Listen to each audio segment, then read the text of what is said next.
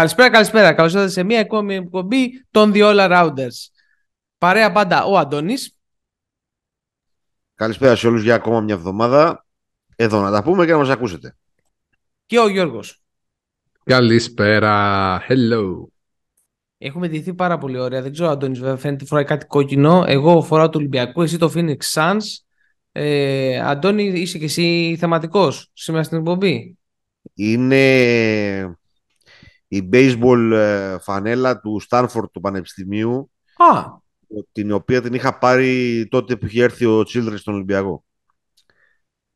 πολύ, ω- πολύ δώσαμε και ωραίο το σου τώρα. Δεν είναι το Phoenix Suns Ολυμπιακό Επειδή, ο- τώρα. επειδή ο Childress... ε, Josh Childress και Phoenix Suns, ε. Δηλαδή δεν είναι τυχαίο ότι το συνδέουμε. επειδή... Καλά, ο Josh Childress έκανε καριέρα στο Atlanta Hawks. Ναι, αλλά έφυγε τον Ολυμπιακό για να πάει στους Phoenix Suns. όπου είχε την τύχη όσων πάνε στους Phoenix Suns. Άλλο αυτό. Αλλά εγώ μιλάω για το. την, καριέρα συνολικό του, την καριέρα του, το, το όνομά του στο NBA το είχε στο Atlanta Hawks. Τέλος πάντων, επειδή είχε πάει στο Stanford το Και το Πανεπιστήμιο απογείωσε. και είναι από τα λίγα ψηλά draft του Stanford τέλος πάντων μαζί με τους, με τους αδερφούς Λόπες ε, και τότε με είχε πιάσει μια τρέλα επειδή προερχόταν από τα play-off ε, από εξαιρετικά play-off ο Τζος ε, είχα πάρει αυτή την, την, την επίσημη εμφάνισή τους στην ομάδα του, που, του baseball και, και, κάτι, και, και κάτι ακόμα πάλι από το Stanford γιατί ταιριάζαν και τα χρώματα.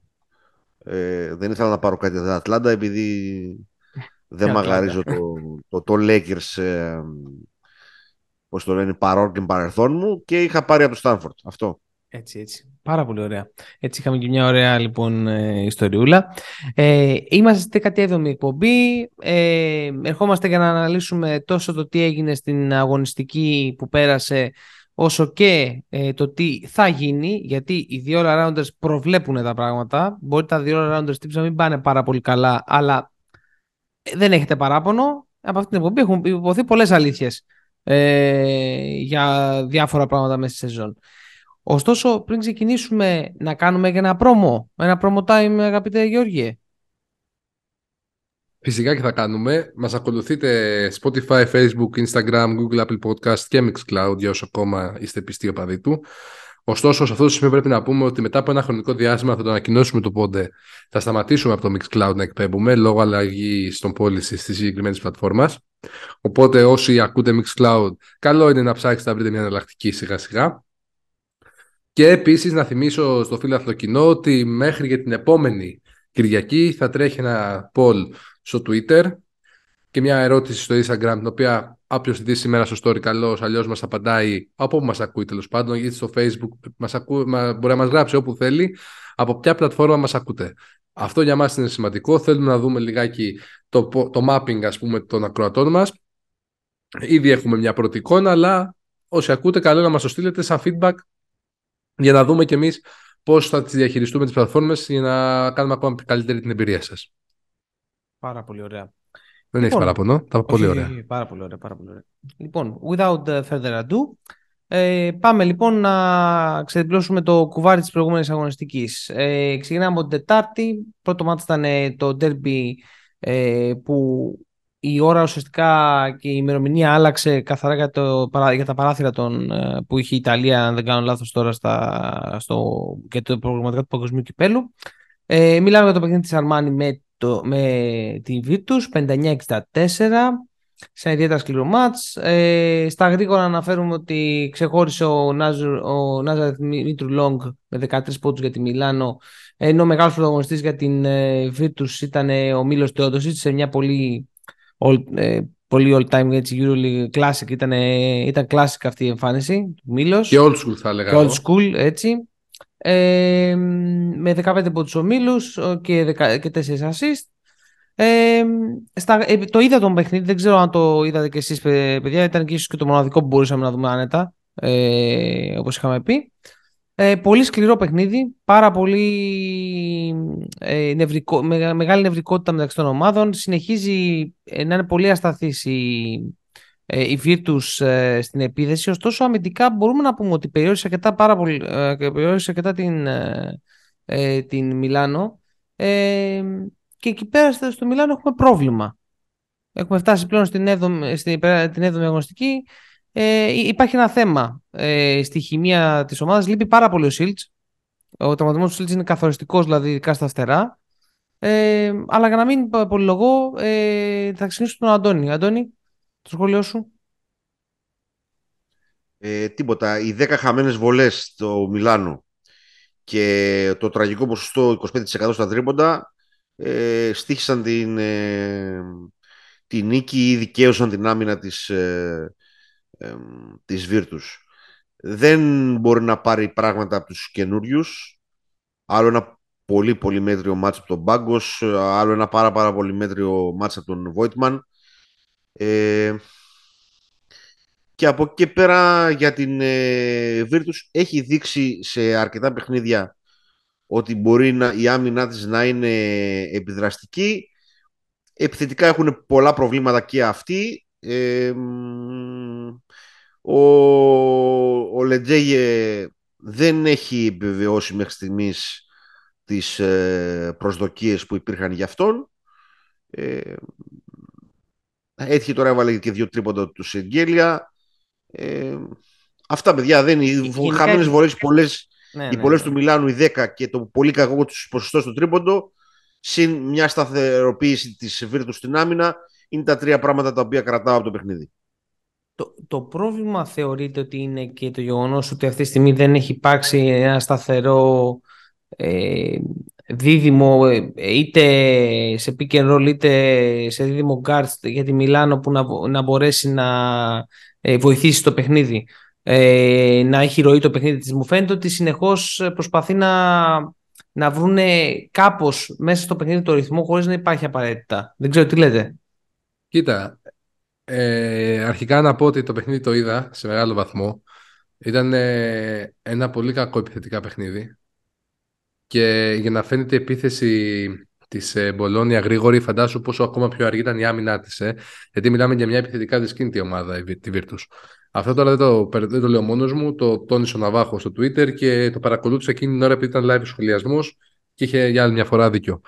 Ε, αυτό που θέλω να πω είναι ότι Κώστα πιστεύω ότι η Αρμάνι παίζει, ε, θεώρησε μάλλον ο Μεσίνα ότι με το δίδυμο Πάγκος Davis θα έχει αυτό που λες εσύ. Κάτι το οποίο ακόμα δεν έχει βρεθεί και εμένα θέλεις, μου κάνει εντύπωση διότι μιλάμε για ένα δίδυμο το οποίο έχει κάνει πάρα πολύ καλή σεζόν στις Ζάλγκυρης. Ήταν η σεζόν που ήταν κλειδί για να ανεβούν τα παιδιά και να πάνε σε άλλες ομάδες, σε πιο μεγάλα κλαμπς. Ε, εντάξει, για μένα η Αρμάνι φέτος ε, δείχνει το πόσο γερασμένη είναι η ομάδα. Όταν ο Μήτρου Λονγκ φαίνεται ο καλύτερος σου παίχτης μέσα σε ένα γήπεδο, Εντάξει, κάτι. Δεν σου λέω το παιδί που ξέρει μπάσκετ και απλά είναι rookie στη σεζόν, rookie της ε, EuroLeague. Δεν ξέρω, έχει κάποια θέματα πρέπει να λύσει. Ο Σιλντς η απουσία του είναι τεράστια. Ε, είναι βαρόμετρο, όπως το είδαμε και πέρσι για την Αρμάνη. Αλλά πέρσι η Αρμάνη πιστεύω ότι με τον Ροντρίγκε και τον Τιλέινι εν τέλει καλύτερη ισορροπία έχει πάνω. Εντάξει, ναι, δεν λες ότι έπαιζε ο Τιλέινι. Εντάξει, μην, Όχι, ρε παιδί μου, αλλά θέλω να σου πω ότι σαν ρόστερ με τη λογική ότι υπάρχει ένας παίκτης τύπου Τιλέινι είχαν, είχαν, είχαν στηθεί πιο σωστά. Τώρα δεν έχει κάτι σε εκτέλεση, δεν έχει... στη δημιουργία είναι ο πάγκος, okay, που ακόμα και αυτός ψάχνεται. Δεν την αποκλείω, δεν τη θεωρώ γραμμένη ομάδα, τη θεωρώ πολύ έμπειρη, ξεγραμμένη μάλλον ομάδα. Οπότε περιμένω να δω στα επόμενα ματς, ίσως και μετά την επόμενη αγωνιστική ή από την επόμενη αγωνιστική να δείξει άλλο πρόσωπο. Διαφορετικά θα είναι ένα από τα bloopers τη σεζόν η συγκεκριμένη ομάδα.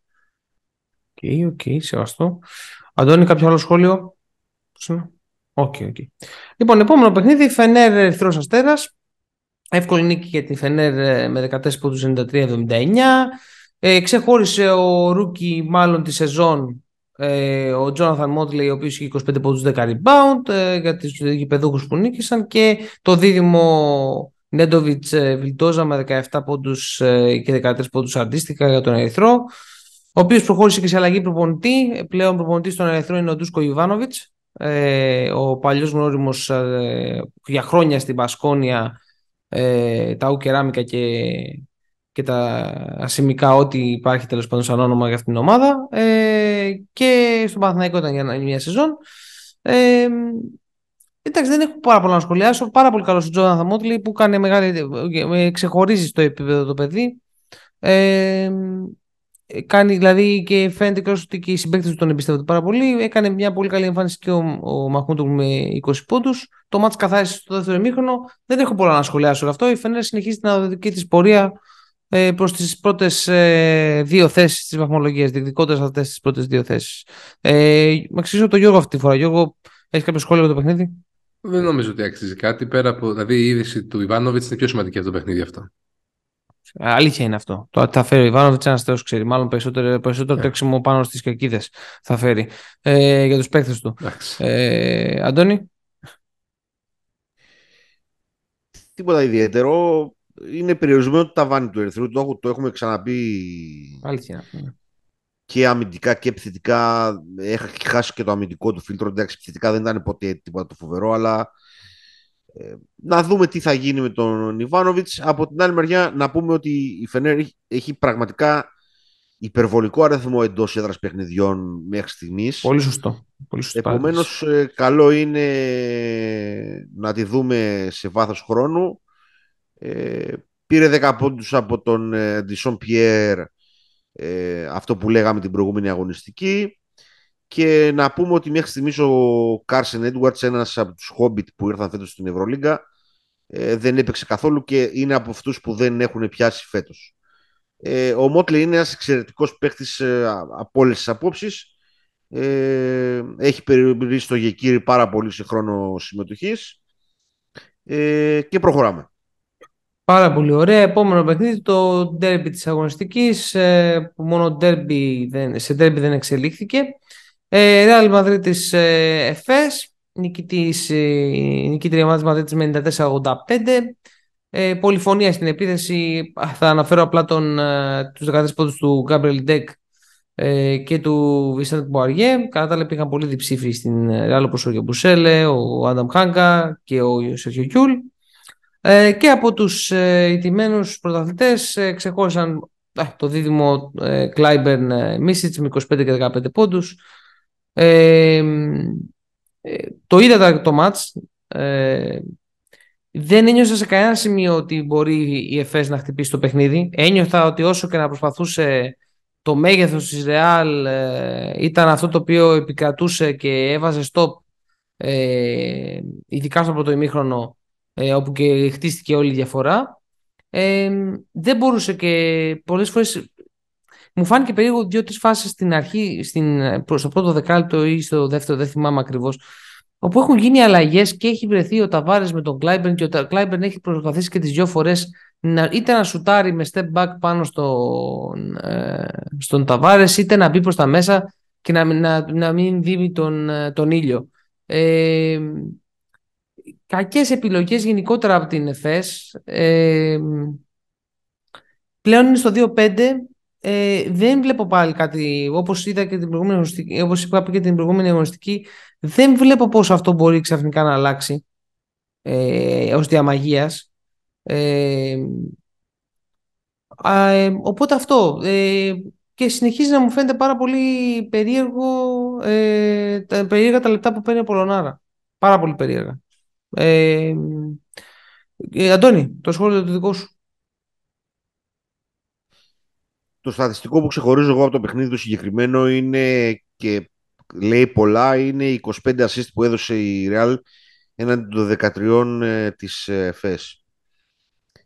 Ε, όλο αυτό το χρονικό διάστημα που η ΕΦΕΣ παίρνει τίτλους ή κερδίζει κτλ. Ε, στηρίζεται αποκλειστικά σε ένα άιζο παιχνίδι. Ε, αυτό το πράγμα όταν δεν πάει καλά ή δεν υπάρχει μια πολυφωνία ή δεν, δηλαδή ε, βλέπουμε ότι ο Μπουμπουά είναι πεσμένος ο ρόλος του, ότι ένα από τα όπλα δεν παίζει. Ε, δεν ξέρω τι... Εγώ να σας πω την αλήθεια, το έχω πει πάρα πάρα πολλές φορές. Εντάξει, μπορεί να, να είναι δικό μου γούστο. Δεν εντυπωσιάστηκα ποτέ ε, από το μπάσκετ της ΕΦΕΣ. Ε, άσχετα αν κερδίζει ή όχι, αυτό είναι μία, μία ανάγνωση που θα μου πεις είναι και σημαντικότερη. Αλλά σαν προϊόν μπάσκετ δεν με έχει εντυπωσιάσει ποτέ. Ε, φέτος είναι πάρα πάρα πολύ προβληματικό το ξεκίνημα. παίζει μόνος του ο Κλάιμπερν πραγματικά με το Μίσιτς και οι άλλοι κοιτάζουν. Ε, να γυρίσει και ο, ο Κοντερβιθούλης και βλέπουμε. Δεν έχω να πω κάτι άλλο. Απλώς ότι αυτή η διαφορά στις assist ε, καταλαβαίνεις πολλά πράγματα το πώς παίζει μια ομάδα μπάσκετ και πώς προσπαθεί, πώς προσπαθεί να παράγει ε, και πώς ε, οι άλλοι. Ε, όσο αντέχει, όσο αντέχει ο, ο Γιούλ, η Real θα είναι ανταγωνιστική. Αυτό όμως παραμένει ένα πρόβλημα από την άποψη ότι πέραν του Γιούλ και με την κατάσταση που φαίνεται ο Νάνος Σέρχη είναι απειροελάχιστες τα γκάρ τα οποία μπορούν να, να αποτελέσουν ένα παράγοντα για, το, για τη Real. Παρ' όλα αυτά ε, βλέπουμε ότι κέρδισε και κέρδισε και εύκολα. Αυτά. Εντάξει, ε, ένα να πω μόνο ότι εντάξει, θεωρώ ότι η ΕΦΕΣ του 20 και η ΕΦΕΣ που παίρνει τον πρώτο του 21 ε, τουλάχιστον για μένα ήταν πολύ εντυπωσιακή. Ε, σαν ομάδα, ε, ειδικά αυτή που τη έκοψε του κορονοϊό, στον κορονοϊό ήταν πάρα πολύ καλή. Ήταν εξαιρετική βερσιόν. Η περσινή ΕΦΕΣ, ας πούμε, ναι. Ε, που δεν θεωρώ ότι έχουν αλλάξει πολλά από την περσινή ΕΦΕΣ στη φετινή. Ε, αλλά anyway, George, εσένα δικό σχόλιο; Λοιπόν, ε, μετά από τις προηγούμενες δύο χρονιές έχω σταματήσει να ασχολούμαι με την ΕΦΕΣ μέχρι τον Απρίλιο. Εκεί βαριά Μάρτιο. Αυτό ρε παιδιά, ε, συγγνώμη τώρα, συγγνώμη Γιώργο θα σε διακόψω, συγγνώμη. Απλά τώρα με πιάνουν, τα, με πιάνουν τα δικά μου τα δαιμόνια. Αυτό ποιος παραμυθάς το έχει πει αυτό; Ότι, ασχολούν, ότι, ότι, εφέ, ότι η ΕΦΕΣ πιάνει ρυθμό τον Απρίλιο. Παιδιά, δεν το λέω αυτό. Εγώ το λέω, όχι, ε, όχι, έχω αποδειχθεί. Ε, πού έχει αποδειχθεί αυτό; Η ΕΦΕΣ που, παίρνει, που παίρνει τον πρώτο τίτλο, το 20, τον πρώτο τίτλο της το 2021 έχει ξεκινήσει το Φεβρουάριο και, ε, και σκοτώνει κόσμο. Ε, η ΕΦΕΣ η, η, περσινή, θυμίζω, ήταν εκτός play-off με τις ρωσικές ομάδες. Αυτό το αντιλαμβανόμαστε, ότι η ΕΦΕΣ είναι η μεγαλύτερη ευνοούμενη πέρυσι της φάσης με τις Αυτό σου λέω, δηλαδή, αυτό θέλω να πω. Αυτό θέλω να πω. Εγώ είμαι υπέρμαχος, το έχω πει και πέρυσι το έλεγα, πάλι σχολιάζοντας την ίδια την ομάδα, ότι δεν πιστεύω στα κουμπιά on-off σε καμία από τις ομάδες μετά τα Χριστούγεννα, άντε αυτό που λέμε βαριά Φεβρουάριο. Γιατί έχεις το παράδειγμα αυτό. Μέχρι εκεί. Δηλαδή από το Φεβρουάριο και μετά οι ομάδες σου έχουν δείξει αυτό που μπορούν να σου δείξουν. Ε; Και μετά τελειώνει η υπόθεση. Δεν έχουμε τίποτα άλλο. Λοιπόν, το ίδιο πράγμα πιστεύω και για την ΕΦΕΣ. Η ΕΦΕΣ τα τελευταία δύο χρόνια δεν, δηλαδή και πέρσι, στον που το λέω, που το σήκωσε, το πήρε κόντρα στον Ολυμπιακό και το πήρε μετά κόντρα στη Ρεάλ. Σε ποια Ρεάλ, τραυματισμένη φούλη Ρεάλ.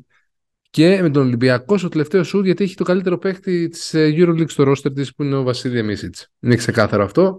Και εκμεταλλεύτηκε όλες τις συγκυρίες. Προφανώς δεν βρέθηκε μόνο και μόνο για αυτούς τους λόγους δύο χρονιές back-to-back πρωταθλήτρια Ευρώπης. Δεν μην τρελαθούμε. Αλλά είναι μια ομάδα που και ευνοείται. Έχει άστρο, δεν ξέρω. Φέτος αισθάνομαι ότι θα είναι ε, η τελευταία της χρονιά. Δηλαδή με, τα, με, τα, με, το, με την υπάρχουσα δομή. Δεν γίνεται για τρίτη σερή χρονιά να αποδειχθεί εξίσου τυχαία. Ε, εξίσου τυχερή, συγγνώμη. Διότι πάλι να έχει ένα τυχαίο, μια τυχαία συγκυρία που να ευνοήσει πάλι, το θεωρώ δύσκολο, γιατί πλέον ο ανταγωνισμός έχει αυξηθεί πάρα πολύ. Και το επίπεδο του Ολυμπιακού έχει ανέβει. Και το επίπεδο των άλλων ομάδων της Φενέρ αντίστοιχα. Έχει πλέον αποκτήσει αντίπαλο εντός των τυχών και όχι μόνο. Καταρχήν, αν το επίπεδο του Ολυμπιακού έχει ανέβει, είναι συζητήσιμο. Ένα το κρατούμενο αυτό. Ε, και δεύτερο το κρατούμενο που θέλω να πω είναι ότι ε, εγώ δεν επικεντρώνομαι στην αποτελεσματικότητα της, της ε, ΦΕΣ όσο με το παραγόμενο μπάσκετ. Ε, αυτό δεν, το μα πράγμα... δεν μετράω νίκες ήττες, μετρά, ναι, ναι, ναι, το τρόπο αυτό που παίζει. Που, αυτό, που βλέ, αυτό που βλέπουμε δηλαδή στα δικά μου μάτια τουλάχιστον δεν είναι ελκυστικό. Όπως έχω ξαναπεί πάρα πολλές φορές, το, το μπάσκετ δεν είναι τέννις. Υπάρχουν άνθρωποι που τους αρέσει να βλέπουν έναν άνθρωπο να εξαφανίζει την μπάλα και να την βάζει στο καλάθι και με αυτούς ε, πάλι φίλοι. Αλλά δεν, δεν, και πέρσι και φέτος δεν βλέπουμε κάτι το οποίο να πεις ότι ξέρω εγώ Παναγία βοήθηση. Και, και παραλαμβάνω και πέρσι για να τα θυμίζουμε λάθη του Ολυμπιακού στην κατασκευή του ρόστερ ε, δώσανε στην ΕΦΕΣ τη νίκη και τον τίτλο θα ήταν του Ολυμπιακού. Αν είχαν γίνει μια-δυο κατάλληλες κινήσεις μέσω της σεζόν που θα είχαν λύσει τα προβλήματα. Τέλος πάντων, ε, δεν χρειάζεται τώρα Εγώ να. μιλ- Εντάξει, απλά μιλάμε για μια ομάδα που χωρίς να αποδίδει μπάσκετ, τρελό, έχει καταφέρει να πάρει δύο τίτλους. Δηλαδή από τη χρονιά του COVID που, είχε σταματη... που σταμάτησε, που έπαιζε, την έβλεπες και έλεγες τώρα, κάτσε, τι ομαδάρα είναι αυτή. Από το... Αυτό το έχουμε ξαναπεί η ΝΕΦΕΣ από τότε. Ε, ε, ακόμα και τη χρονιά του, του COVID, ε, έχω τις αμφιβολίες μου τι θα γινότανε. Ε, αλλά παρόλα αυτά ήταν η πιο εντυπωσιακή της, ε, Ακριβώς, ναι, από τις τρεις Πώς το χρονιές. λένε, έκφανση. Ε, από εκεί και πέρα, για να το κλείσουμε το παιχνίδι, νομίζω ότι ε, με την έλλειψη και του φέτος του Σίγκλετον ε, και τα λοιπά, ε, σε αυτή την ακατανόητη κατά τη γνώμη μου επιλογή του Αταμάν να μην, να μην ανανεώσει το Σίγκλετον, που για μένα πέρσι ήταν ο κρυφός MVP του Final Four, ε, έχει χάσει και το, το toughness στην άμυνα. Ε, ο Μπουμπουά μεγαλώνει που έδινε και μια ε, παρουσία στην αμυντική περιφέρεια και από εκεί πέρα ε, ο, ο Ντάστον είναι ένα χρόνο μεγαλύτερος. Εντάξει, θα, θα πάνε μέχρι το τέλος με τον Γκλάμπερν, τον Μίσιτς και τον... Ε, Επίσης, ακατανόητο αυτό με το Πολωνάρα. Δηλαδή, χάνεις το Σίγκλετον, ένα αθλητικό παίχτη και δεν θα αξιοποιήσει το Πολωνάρα, ο οποίος μια decent χρονιά πέρυσι στη Φενέρ, μια εκπληκτική χρονιά στην Πασκόνια. Και φέτος δεν είναι ο παίχτη του, του δεκαλέπτου. Τέλος πάντων. για τον Πολωνάρα απλώς επειδή δεν ήταν decent τη χρονιά του πέρσι στη Φενέρ, ήταν κακή. Ε, πραγματικά όμως από τη στιγμή Το που ακούω. δεν, κερδί, δεν κερδίζεις, δηλαδή θέλω να πω ότι έχω και εγώ κάποιες αμφιβολίες, μήπως αυτό στην, ε, η χρονιά στη Βασκόνια ήταν λίγο outlier της υπόθεσης. Ανέβασε τη Ε, συμμετοχή του παραπάνω από ό,τι είναι, δηλαδή από ό,τι Ναι, πρέπει να ναι, είναι. δηλαδή έχω μια υποψία, αλλά παρόλα αυτά τα αποτελέσματα δεν στηρίζουν την επιλογή του, του Βαξομαλιά. Ακριβώς. Δεν, ε... Τέλος πάντων, νομίζω ότι ασχοληθήκαμε πολύ με το Ασχοληθήκαμε πολύ, αλήθεια είναι αυτό, εντάξει, αλλά δεν πάβει να είναι και το ζευγάρι. ένα Επειδή ζευγάρι είναι η ομάδων. πρωταθλήτρια, ναι. Ακριβώς, εντάξει, ακριβώς, ναι, οκ, ακριβώς. οκ, οκ. Ωραία. Λοιπόν, και τώρα ε, να πάμε λοιπόν στο παιχνίδι του Ολυμπιακού με την Παρτιζάν. Ε, Κώστα, ας το παιχνίδι του Ολυμπιακού, να πάμε στα υπόλοιπα παιχνίδια και να κλείσουμε με το παιχνίδι του Ολυμπιακού. Οκ, Αν δεν σε μια, πειράζει. μια χαρά, κανένα πρόβλημα, κανένα πρόβλημα. Από Τότε την πάμε- ημέρα τουλάχιστον τη συγκεκριμένη. Να ξεπετάξουμε τα υπόλοιπα και να αφήσουμε την τελευταία το παιχνίδι Good, του good. Ολυμπιακού. Ωραία. Ωραία, μια χαρά. Πάμε λοιπόν στο Alba Bayern. Νικήτρια λοιπόν στο κέντρο, στο κέντρο λέω, καλά τι πήγε αυτό. Στο ντέρμπι, ε, το γερμανικό ντέρμπι ε, της αγωνιστικής ήταν ε, η Bayern με 77-79. Ε, προσπάθησε η Alba στο τέλος να κάνει την ανατροπή αλλά δεν μπόρεσε να την ολοκληρώσει. Ε, ο Τζένε Σμιθ είχε 20 πόντους για την, ε, για την Alba και ξεχώρισε και για την ε, Bayern ξεχώρισαν ο Ανδρέας Όμπστ, μεγάλη τρινκέρι, πώς τον ανακάλυψες σε αυτόν. Ε, και τον Ρούμπιτ με 14 πόντους. Ε, είδα λίγο το παιχνίδι, ε, ε, το είχα αφήσει σε μια φάση που πίστευα ότι η Bayern το έχει καθαρίσει.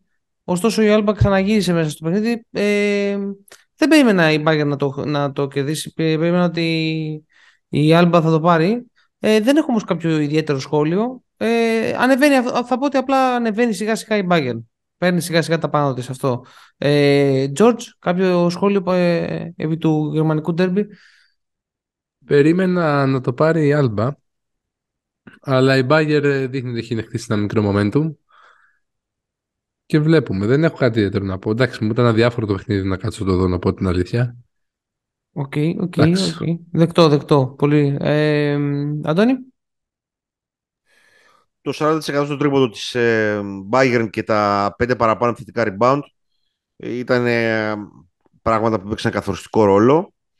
Ε, η Bayern έκανε back-to-back νίκες αν δεν κάνω λάθος Ναι, σωστά. Και από εκεί και πέρα προχωράμε. Δεν, δεν έχω κάτι άλλο. Νομίζω ότι αυτά τα δύο έπαιξαν σημαντικό ρόλο και ιδίως η πρώτη περίοδος που την κέρδισε με 11 πόντους. Αυτά. Μια χαρά. Πάμε λοιπόν, σ- να πάω να ξεπετάξουμε νομίζω το Βιλερμπάν Ζαλγκύρης. Ε, 76-93 η Ζαλγκύρης ε, κέρδισε με 17 πόντους διαφορά. Ε, Τζόνα Μάθιος 15 πόντους για την ε, Βιλερμπάν και από την ε, πλευρά της Ζαλγκύρης ο Τόμας Τίμσα, ε, ένα shooting guard έβαλε 21 πόντους ε, και 16 πόντους είχε ο Λεκαβίτσιους. Ε, Δεν έχω καμία εικόνα να πω την αλήθεια του παιχνιδιού. Ε, δεν θα το βλέπα και να ήθελα, δηλαδή και να μην υπήρχε εκείνη τη στιγμή άλλο, δηλαδή μην υπήρχε αγώνας, μπορεί να μην το βλέπα πάλι. Ε, θα πάω στον Αντώνη. Αντώνη, έχεις κάποια εικόνα του παιχνιδιού, ε, κάτι που ξεχωρίζεις; Ναι, μάτς για, φυλακ... για φυλακισμένους με πιασμένη την παραμαμά. Δεν, δεν, έχω να, δεν έχω να πω τίποτα. Εντάξει, συνεχίζει να είναι απογοητευτική η Βιλερμπάν και συνεχίζει να είναι πολύ καλύτερη από πέρσι η Ζαλγκύρης, τίποτα άλλο. Αυτό. Τζόρτζ. Νομίζω τα είπε όλα, Αντώνη. Από, έτσι. Μπασκετικά αυτό περιμέναμε. Δεν περιμέναμε κάτι διαφορετικό. Εντάξει, και εγώ που μου αρέσει και οι δύο ομάδες ήταν τα που λένε τα τελευταία χρόνια στο Euroleague. Δεν ε, θα κάθομαι να χάσω το χρόνο του δω. Θα πω την αλήθεια. Ωραία, ωραία. Μια χαρά. Ε, προχωράμε λοιπόν στο μάτς Μακάμπι με την Παρτσελώνα. Ε, διπλό για την Παρτσελώνα στο Τελαβή με 79-86. Ξεχώρισαν ο αγαπημένος εδώ του Αντώνιο Λορέντζο Μπράουν με 18 πόντους 5 assist. Ε, από και πέρα, ε, από για την Παρσελόνα, ο Λαπροβίτολα ε, είχε 19 πόντους και ο Κόρη είχε 15. Ε, σε ένα πολύ περίεργο παιχνίδι, στο τέλος η Μπαρσελόνα είχαν αποβληθεί και οι τρεις ψηλοί, αν δεν κάνω λάθος. Ε, και ο Τόμπι και ο, ε, και ο Βέσελη είχε αποβληθεί ε, και ο Σανλή. Είχαν αποβληθεί και οι τρεις ε, στο τέλος του αγώνα. Ε, με όπλο κυρίως την, άμυνα, την καλή της άμυνα ε, θεωρώ ε, η Μπαρτσελώνα ε, το πέρασε το παιχνίδι και δείχνει σιγά σιγά ε, να βρίσκει τα πατήματά της έτσι όπως την είδα. Ε, μ' άρεσε περισσότερο αυτή η βερσιόν που είδα στο Τελαβίβ από προηγούμενους αγώνες. Ε, θα πάω στον George. George, έχεις καθόλου εικόνα του αγώνα, κάτι που θα ήθελε, κάτι σημείο που σου έχει μείνει; Όχι, δεν έχω κάτι συγκεκριμένο να πω. Περίμενα θα κερδίσει η Μακάμπη. Mm-hmm. Καθαρά λόγω έδραση το γεγονός ότι η Μπάρτσα δεν έπαιξε, δεν, έπαιζε, δεν παίζει ακόμα αυτό που μπορεί να αποδώσει. Θα έλεγα μια πολύ σημα... ένα πολύ σημαντικό momentum για την Μπάρτσα στη συγκεκριμένη νίκη. Είναι μια έδρα που θα περάσουν πολύ εύκολα. Και αυτό, δεν έχω, όντως δεν έχω να πω κάτι συγκεκριμένο γι' αυτό. Ωραία. Αντουάν; Είναι, εμφανίζεται ένα συνεχόμενο κατασκευαστικό λάθος της, ε, της Μακάμπη, όπου παίρνει πράγματα από τους Γκάρτ, παίρνει πράγματα από τα σέντερ της και λείπουν οι connectors που λέω εγώ. Ε, ο Χίλιαρτ είναι δεύτερη σεζόν που κάνει από μέτρια ως κακή. Ο Χόλινς το ίδιο. Ε, ο Κόλσον είναι πολύ... Δεν έχει βρει ρόλο νομίζω στη, στη Μακάμπη, παρόλο που παίζει παίζει αρκετά, δεν έχει βρει ρόλο. Ε, και είναι το τρίτο είναι αυτό που λέω συνήθως ότι η Μακάμπη αν δεν παίξει άμυνα δεν ε, μπορεί να πάει παραπέρα. Επομένως στα, στα δύο αυτά εστιάζω και από εκεί πέρα ήταν και πολύ άστοχη στο τρίποντο στο συγκεκριμένο παιχνίδι 5 στα 20 ενώ η Μπαρσελώνα είχε 13 στα 32 40% Δηλαδή συζητάμε μια διαφορά 8 τριπώντων που είναι πάρα πάρα πολύ μεγάλη. Ε, δεύτερη συνεχόμενη εξαιρετική χρονιά μέχρι στιγμής για τον ε, Λαπροβίτολα. Αρχίζει και δίνει χρόνο συμμετοχή στον Ντόμπι. Ε, κατάλαβε ότι ο Σανλή κάνει κάρδιο πάνω κάτω το γήπεδο ε, και προχωράμε. Πολύ όμορφα. Ε, και το, ουσιαστικά ε, η ημέρα αυτή κλείνει, με το Ολυμπια... κλείνει για, από εμάς με το Ολυμπιακός Παρτιζάν. Ωραία. Ε, ο Ολυμπιακός πήρε μια πολύ εύκολη νίκη. Εδώ πέρα να πούμε ότι η Παρτιζάν κατέβηκε ουσιαστικά με 7-8 παίχτες ε, λόγω των ε, παραθύρων.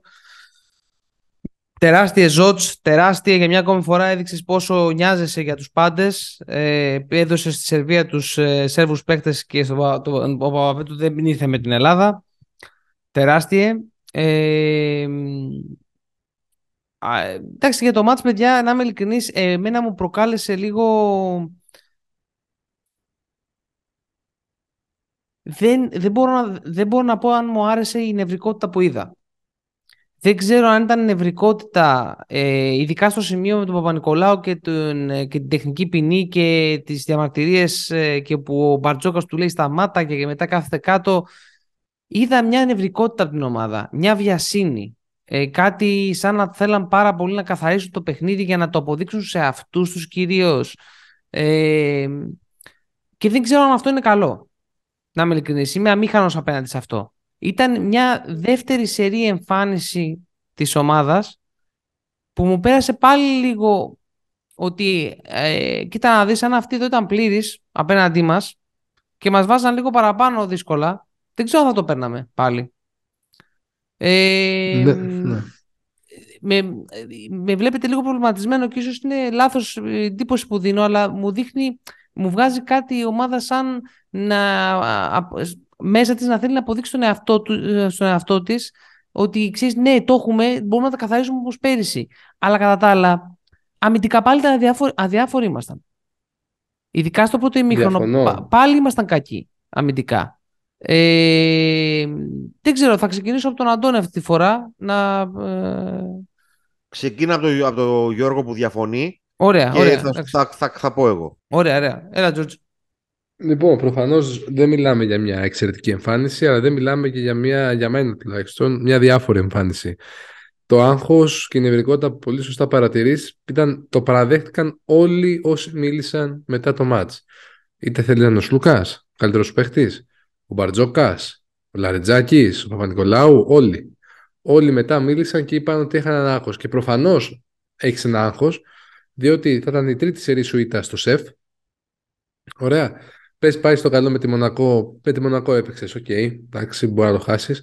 Αλλά μετά με τη Βαλένθια το χαστούκι ακούστηκε, ακούστηκε από εδώ μέχρι και τη, πόλη της Βαλένθια. Ε, οπότε σίγουρα έχεις να πάντα στο, όταν μπαίνει βασικά παιδιά, όχι μόνο στο αθλητισμό, οπουδήποτε η έννοια της αμφιβολίας πίσω στο κεφάλι σου ότι μπορεί και να το χάσω αυτό το παιχνίδι γιατί έχασα τη Βαλένθια που ήμουν 16 πόντους μπροστά, 13 ε, θα έχει αυτή την ευρικότητα και ήταν ένα must win παιχνίδι το Ολυμπιακό και βαθμολογικά για να μην πάει στράφη όλη του η περιπέτεια στην Ισπανία και συναισθηματικά για να μπορέσει η ομάδα λίγο να βρει την ηρεμία να δουλέψει. Αμυντικά τώρα, ναι, τρώει τέσσερις ηλίθιους πόντους στο τέλος του πρώτου ημιχρόνου, αλλά σε γενική, στη γενικότερη εικόνα έφαγε 38 πόντους. Στα προηγούμενα μάτια τρώγε πολύ περισσότερο. Και μετά στο δεύτερο ημίχρονο το καθάρισε το παιχνίδι, εκμεταλλευόμενο και την κούραση της Παρτιζάν, αλλά να θυμίσω ότι η Παρτιζάν, ουσιαστικά ο μόνος παίκτης που τη έλειπε από το βασικό rotation ήταν ε, ο Εξούμ και ο, ο Άντουσιτς, ο οποίος εντάξει δεν παίζει και πάρα πολύ με τον Παναθηναϊκό η Παρτιζάν δεν είχε τον Αναλή που με εμάς έπαιξε και είχε τον Έξουμ. Θέλω να πω ότι ναι, με τι έλειπαν παίχτε, αλλά δεν τι έλειπε εν τέλει αυτό που λέγαμε. Θα λείπει ο Παπαπέτρου και άλλοι παίχτε. Δεν έδωσε η Σερβική Ομοσπονδία την άδεια του Παπαπέτρου. Ο Παπαπέτρου έκανε. Που εντάξει, καλά να πάθω. Που είχα πει ότι εντάξει, μικρό θέμα η απουσία του. Έκανε ένα πολύ καλό παιχνίδι όσο έπαιξε. Δηλαδή ήταν το καλύτερο του νομίζω παιχνίδι με την Παρτιζάν στη Euroleague φέτος. Αυτό που έκανε. Ε, για το θέμα με την Ομοσπονδία της Σερβίας, ξέρουμε με το ρεπορτάζ ότι έχει γίνει καταγγελία από την ΕΟΚ. Γιατί ήταν, δεν μπορείς. Η Σερβία και η Ελλάδα είναι στον ίδιο όμιλο. Οπότε είναι καθαρά σύγκρουση συμφερόντων να μην αφήσει την ελληνική. Γιατί είναι θέμα καθαρά για το παγκόσμιο πλέον. Ε, και σήμερα, νομίζω, Δευτέρα που ηχογραφούμε, παίζουμε με το Βέλγιο ε, στο Βέλγιο για τη συγκεκριμένη, για το συγκεκριμένο όμιλο. Ε, πιστεύω ότι η ομάδα ήταν λίγο πιο καλή αμυντικά, όχι εξόφθαλμα καλύτερη αμυντικά από τα προηγούμενα παιχνίδια. Ε, είδα να, αυτό που έλεγε ο Αντώνης στο προηγούμενο podcast να παίζει περισσότερο μέσα με το Φαλ. Ο Φαλ είναι ακόμα βαρύς. Το είπε και ο ίδιος σε δηλώσεις του πριν το παιχνίδι, βέβαια. Ε, το παραδέχεται δηλαδή. Αλλά πιστεύω ότι ήταν μια νίκη η οποία έπρεπε να φέρει την ηρεμία. Τώρα, είναι τα... Τώρα θέλω να δω αν όντως άλλαξε λίγο η ψυχολογία, αν άλλαξε ο τρόπος που παίζουμε πίσω στην άμυνα να είμαστε πιο σοβαροί, που ακολουθεί το παιχνίδι με την Bayern. Πάλι ένα παιχνίδι που είσαι στο φαβορή, πάλι σε ένα παιχνίδι που δεν πρέπει να αφήσει τον αντίπαλο να βρει ρυθμό, γιατί η Bayern μπορεί να μην έχει το ταλέντο, αλλά έχει καλό σουτέρ. Οπότε, άμα τους αφήσεις, θα έχεις προβλήματα μετά.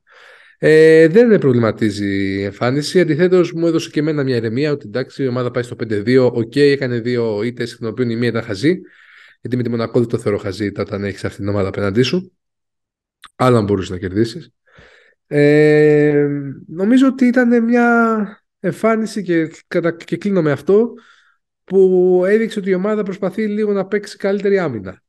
Και όπως είπα και στο σχόλιο με την ΕΦΕΣ, δεν υπάρχει on και off. Δεν μπορεί από το 0 να φτάσει στο 10. Πρέπει λίγο σιγά σιγά πάλι να βρει το ρυθμό της πίσω.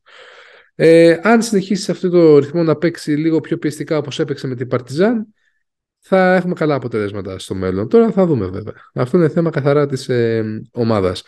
Ε, τώρα από τους παίκτες, προσωπικά, εντάξει, έπαιξε λίγο καλύτερο Κάναν. Ε, είδαμε λίγο περισσότερο φαλ. Εντάξει, ο Λαρετζάκης ήταν, αν θυμάμαι καλά, πολύ καλός στο παιχνίδι. Βασικά ήταν εξαιρετικός στο παιχνίδι. Πάλι φάνηκε αυτό ότι είναι έτσι όπως είναι το μημένο το ρόστερ.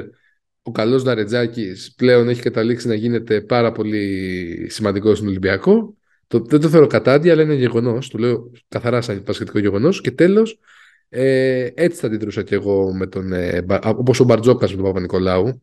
Ήταν για άλλη μια φορά όσο και αρχηγό, είσαι αρχηγός ρεσί. Πρέπει να είσαι σοβαρός.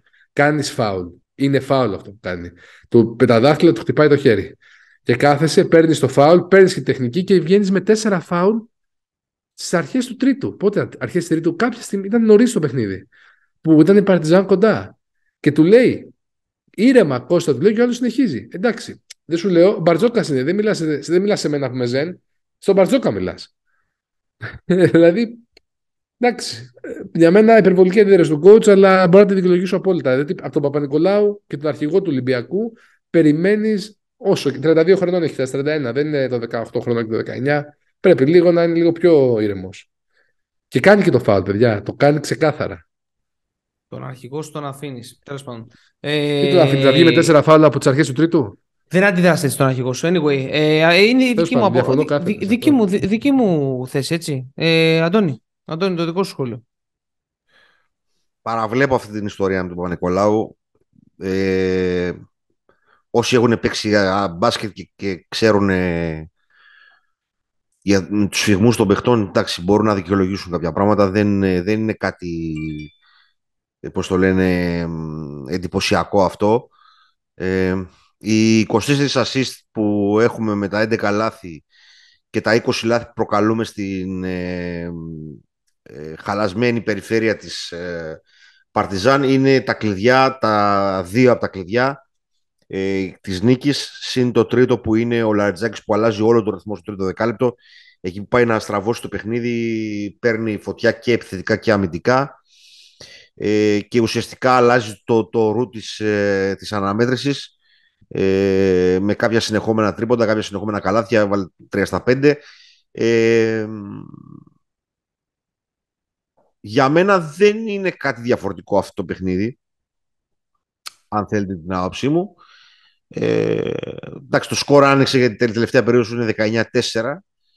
Ε, αναγκάζεται και παίζει κάποιους παίχτες και, λόγω ποιο, και επειδή είχε λείψει αλλά και λόγω ποιότητας η Παρτιζάν πάρα πολύ ώρα, δεν έχει δεύτερο πεντάρι πίσω από το Λεσόρ. Ε, ουσιαστικά ο μοναδικός χειριστής ήταν ο, ο Ισραηλινός ο Μαντάρ. Ε, ο Λεντέι αποδεικνύεται ότι αν βρεις σοβαρούς αντιπάλους δεν είναι meh. Ε, πάντα δεν, δεν με ενθουσίαζε ποτέ με ένα ο Λεντέι.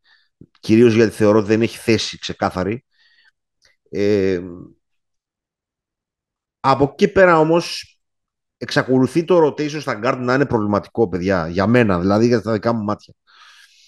Ο Μακίσικ ε, εξακολουθεί να μην μπορεί να βρει ρυθμό προς το παρόν. Έχει παίξει 10 λεπτά μόνο. Ε, η, ο Σλούκας είναι εξαιρετικός με 17 πόντους και ο, ο, ο Λαρετζάκης ε, που έκανε τον το μπαμ στη διάρκεια της αναμέτρησης. Ε, ο Black παίζει 0 λεπτά. Είναι το πρόβλημα το οποίο συνεχίζω να λέω ότι εξακολουθώ να μην αντιλαμβάνω με τη χρησιμότητα πέμπτου ψηλού ξένου ενώ υπήρχαν άλλες ανάγκες στο ρόστερ. Ε, Παρ' όλα αυτά, ε, ότι προκαλέσαμε 20 λάθη στην Παρτιζάν δείχνει ότι ήμασταν πολύ πιο συγκεντρωμένοι στο αμυντικό κομμάτι και κυρίως στην πίεση πάνω στην μπάλα. Ε, μπορέσαμε και καταφέραμε και οδηγήσαμε τα γκαρντ της, ε, της Παρτιζάν πάνω στο φαλ το οποίο είναι πάρα, πάρα πολύ σημαντικό για την αμυντική μας λειτουργία γενικότερα. Ε, παρόλο που βάζει μόνο 15 πόντους ο Βεζέκοφ δεν ανησυχούμε και αυτό είναι μια θετικός παράγοντας. Ο Παπα-Νικολάου, από αυτό που λέτε, στα 10 λεπτά που έπαιξε, στα 16 λεπτά που έπαιξε είναι εξαιρετικός με 10 πόντους με μόλις ένα χαμένο σουτ και δύο assist. Ε, είναι καλύτερος ο Κανάνα χωρίς να λέει όμως κάτι το ιδιαίτερο αυτό. Ε, έδωσε και 11 λεπτά στο Μιχάλη Τολούτζι που είναι εξαιρετικό. Θέλω περισσότερα πράγματα από την ομάδα. Το λέω σε κάθε αγωνιστική. θέλω να δει και το ρόστερ της αλλά και τους ρόλους της ξανά. Μέχρι στιγμής δείχνει ο, ο Μακίσικ χωρίς ρόλο φέτος. Ε, διότι είναι κακό αυτό που κάνω, αλλά επανέρχομαι στα καλοκαιρινά. Ο Μακίσικ είναι διάρη, ο Λαρετζάκης είναι διάρη, ο Κανάν είναι διάρη και δεν υπάρχει παίχτης ο οποίος να λάβει το ρόλο του Αντιπαπα-Νικολάου. Λοιπόν, και εκεί τα πράγματα δυσκολεύουν και δυσκολεύουν όχι μόνο από την άψη ότι δεν υπάρχει μια εναλλακτική λύση του Παπα-Νικολάου, που είναι πρόβλημα για πάρα πολλούς παράμετρους. Δυσκολεύεται το πράγμα γιατί όλοι αυτοί βολεύονται στο 2 και δεν φτάνουν τα λεπτά για να βρουν ρυθμό. Επομένως είναι λίγο τυχαίο το ποιος θα είναι στη μέρα του ε, για να δώσει πράγματα. Και μέχρι στιγμής εκείνος που δίνει πράγματα τουλάχιστον στις νίκες είναι ο Λαρετζάκης. Τα δύο μάτια τα οποία ήταν μέτριος έως κακούς τα χάσαμε. Έτσι. Όπως έγραψα και στο Twitter, είμαι πάρα πάρα πολύ χαλούμενος για το Λαρετζάκη, διότι το τι γράφτηκε από επιστήμονες μπασκετικούς Ολυμπιακούς ε, όταν ήταν να έρθει δεν λέγεται, οι οποίοι όλοι αυτοί ξεβρακώθηκαν ε, και μιλάμε για έναν παίχτη ο οποίος είχε έρθει για πέμπτο γκαρντ, έβγαλαν τρομερή κακία στο παιδί, με την πρόφαση ότι δεν το κάνουμε για τον παίχτη αλλά για τους δημοσιογράφους καραγκιοζιλίκια. Είναι γνωστοί επιστήμονες Ολυμπιακοί αυτοί που τα κάνανε αυτά. Ε, ο Λαρεντζάκης χρόνο με το χρόνο αποδεικνύει ότι αξίζει ό,τι λεπτό του έχει δοθεί. Πραγματικά στο τρίτο δεκάλεπτο πήγε να με πάρει ύπνος σε μένα στο πρώτο ημίχρονο. Στο τρίτο δεκάλεπτο δίνει όλο το, την αλλαγή της έντασης, το, το πώς βάζει τον κόσμο στο παιχνίδι, ε, τα σουτ που παίρνει και ούτω καθεξής. Ε, και όπως έγραψα λοιπόν είμαι πάρα, πάρα πολύ χαρούμενος για την πορεία του Λαρετζάκη και προβληματισμένος για την αναγκαιότητά του. Διότι όταν φτάνουμε στο να χρειάζεσαι το Λαρετζάκη, ο οποίος παρόλα όσα έχει κερδίσει, παραμένει tier παρακάτω σαν παίχτης στην Ευρωλίγκα, ε, είναι ένα πρόβλημα. Και το πρόβλημα προέρχεται κυρίως κατασκευαστικά. Ε, όσο βλέπω την ομάδα, ε, πράγματα τα οποία τα έχουμε εντοπίσει, τα έχουμε, όχι μόνο εγώ, εντοπίσει από το καλοκαίρι, ε, εμφανίζονται σε κάθε, σε κάθε παιχνίδι. Και για να κλείσω, ε, να πω ότι θα ήθελα πάρα πολύ περισσότερο συμμετοχή του, του Μπολομπόη στην επίθεση και με screen και με πικερόλ και να αποτελέσει τέλος πάντων ο δεύτερος ε, ψηλός ε, παράγοντα που μέχρι στιγμής με τον τρόπο που το χρησιμοποιούμε δεν αποτελεί. Ε, αυτά σε γενικές γραμμές. Ε, πάρα πολύ θετικό ότι κερδίσαμε τέλει άνετα, αλλά τα, τα προβλήματα παραμένουν.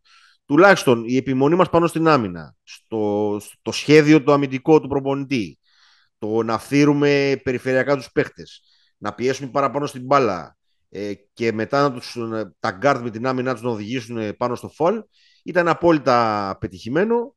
Συν τα προβλήματα τα οποία έχει η Παρτιζάν τα οποία τα, τα είπαμε. Δηλαδή ουσιαστικά βγάζει το παιχνίδι με, με ένα χειριστή και το, το μπάντερ να το παίζει ήρωας έχοντας ένα στα 7 τρίποτα τέλος πάντων στο συγκεκριμένο μάτς. Διότι συνηθίζουμε να λέμε για τους παίχτες όταν παίζουν καλά ε, και όχι όταν δεν παίζουν καλά. Ε, Αυτά είναι. Ε, η Παρτιζάν θα είναι αυτό που έχουμε πει. Μέσα στην έδρα θα είναι επικίνδυνη. Εκτός έδρας δεν νομίζω ότι έχει το ταλέντο για να, για να κάνει κάτι παραπάνω. Συγγνώμη παιδιά αν μακρηγόρησα, αλλά αυτά. Όχι, όχι. όχι. Πάρα πολλές από, από αυτά που εδώ τα είχα και εγώ σαν σκέψεις. Δηλαδή ακριβώς το πράγμα αυτό ότι το πόσο αναγκαίος είναι ο Λατζάκης είναι, είναι μέρος του θέματος. Ε, εντάξει, εγώ περιμένω τον επόμενο αγώνα, παιδιά, για να καταλάβω τι έχει γίνει. Για το αν υπάρχει όντως πρόοδος. Ε, να είμαι ειλικρινής. Ε, anyway. Ε, σε αυτό το σημείο, λοιπόν. Ε, να πούμε απλώς το εξής. Σωστά. Συγγνώμη, συγγνώμη Κωστά. Λοιπόν, ο Ολυμπιακός έχει τα στοιχεία για να παίξει άμυνα. Είναι θέμα συγκέντρωσης και θέμα προσήλωσης στην ε, άμυνα. δεν χάθηκε δεν χάθηκε κάποιο αμυντικό εργαλείο όχι, όχι, όχι. για να δημιουργηθεί πρόβλημα στην άμυνα. Όχι, όχι. Ε, επιθετικά έχουν γίνει αλλαγές, αλλά αμυντικά δεν χάθηκε κάτι για να πεις.